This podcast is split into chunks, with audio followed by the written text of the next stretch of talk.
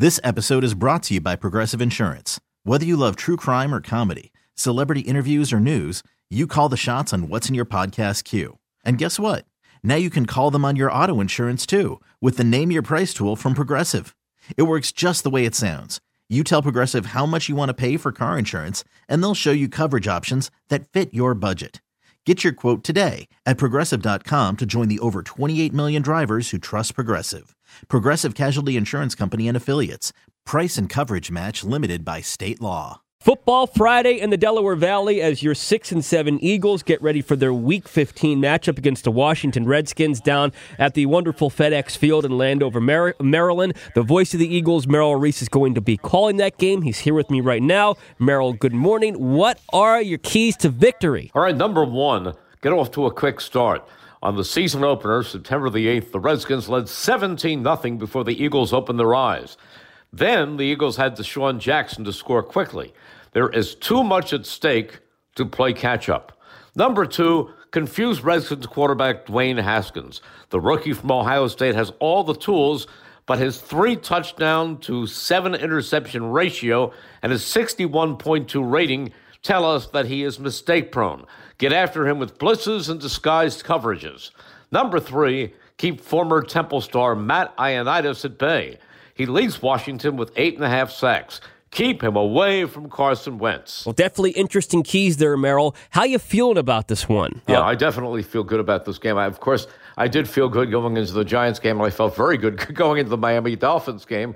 And the Dolphins game, they ended up blowing, and the Giants game, they had to come from two touchdowns back. Hopefully, that's not the case this week. They come out quickly, and then they beat the Redskins with a, a two touchdown win, something that doesn't have you biting your fingernails at the end because there was so much at stake. You know what? You really get the sense, Merrill, from, from hearing the guys talk this week.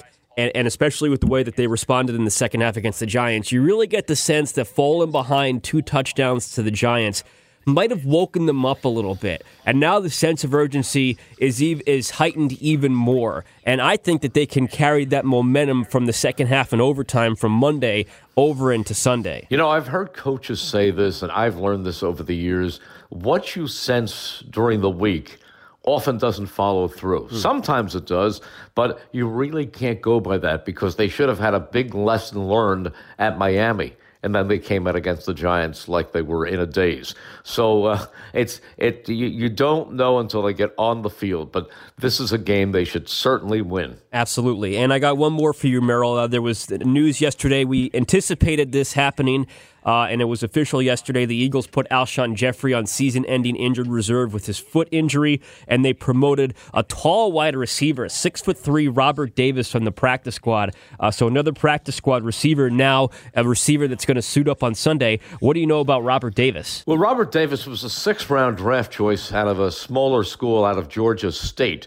Nate Sudfeld was with him in Washington and thinks that he's a terrific football player. But what happened to him was during his first year in training camp, he suffered a leg injury. Not just any kind of a leg injury, he broke his leg and tore his ACL on the same play. And for a time, a short while after that, he was actually in a wheelchair and then went to crutches. So he had a very, very long rehab. And there were times when people felt that he would never play football again. He's one of those dramatic made for television stories. But he is back and he is big, he is strong, he has great hands, and he will be a significant player this Sunday. Uh, something to keep an eye on, certainly. Well, Merrill, thank you for the time as always. Good luck with the call with you, Mike Quick, and Howard Eskin. I'm, i know it's going to be a good one. We will recap Monday morning. Can't wait. Thanks, Merrill. Voice of the Eagles, Merrill Reese. You could spend the weekend doing the same old whatever, or you could conquer the weekend in the all-new Hyundai Santa Fe. Visit HyundaiUSA.com for more details. Hyundai, there's joy in every journey.